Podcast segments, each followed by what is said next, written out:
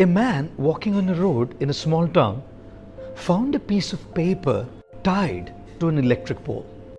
The paper had a small note written on it, and so, curious to know the contents, he went closer and read what was written there.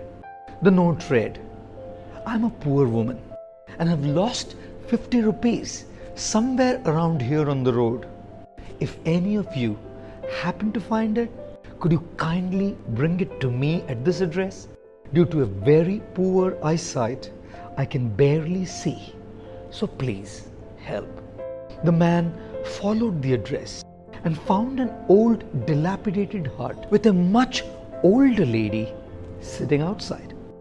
As she heard the sound of his footsteps, the lady who looked really weak and frail asked, Who is it? The man replied, As I was walking on the road nearby, I found 50 rupees there and then happened to read the note that you put up on the electric pole. So I came over to hand this money to you.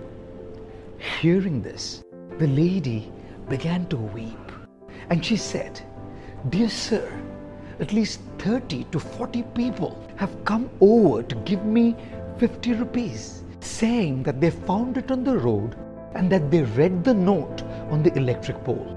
Well, trust me, I didn't write that note. I cannot even see properly, nor do I know how to read or write. It's okay.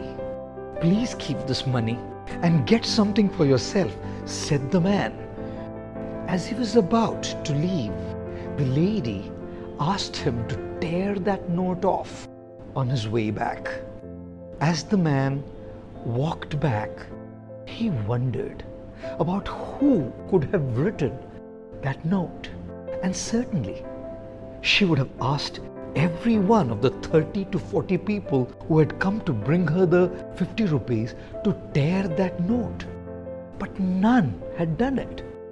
The man mentally thanked the person who had written the note and thought to himself, if one truly wants to help someone in need and makes an attempt, so many more come forth to join the chain of kindness and make a positive difference. It takes one person's genuine will to help, and then there is always a way.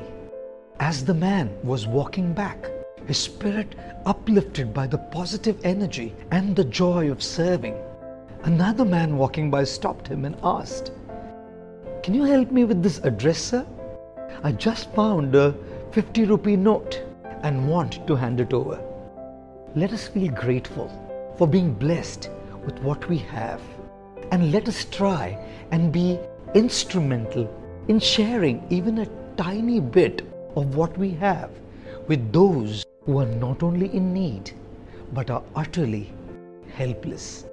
Let kindness and love spread in the world and let humanity be the ruling force.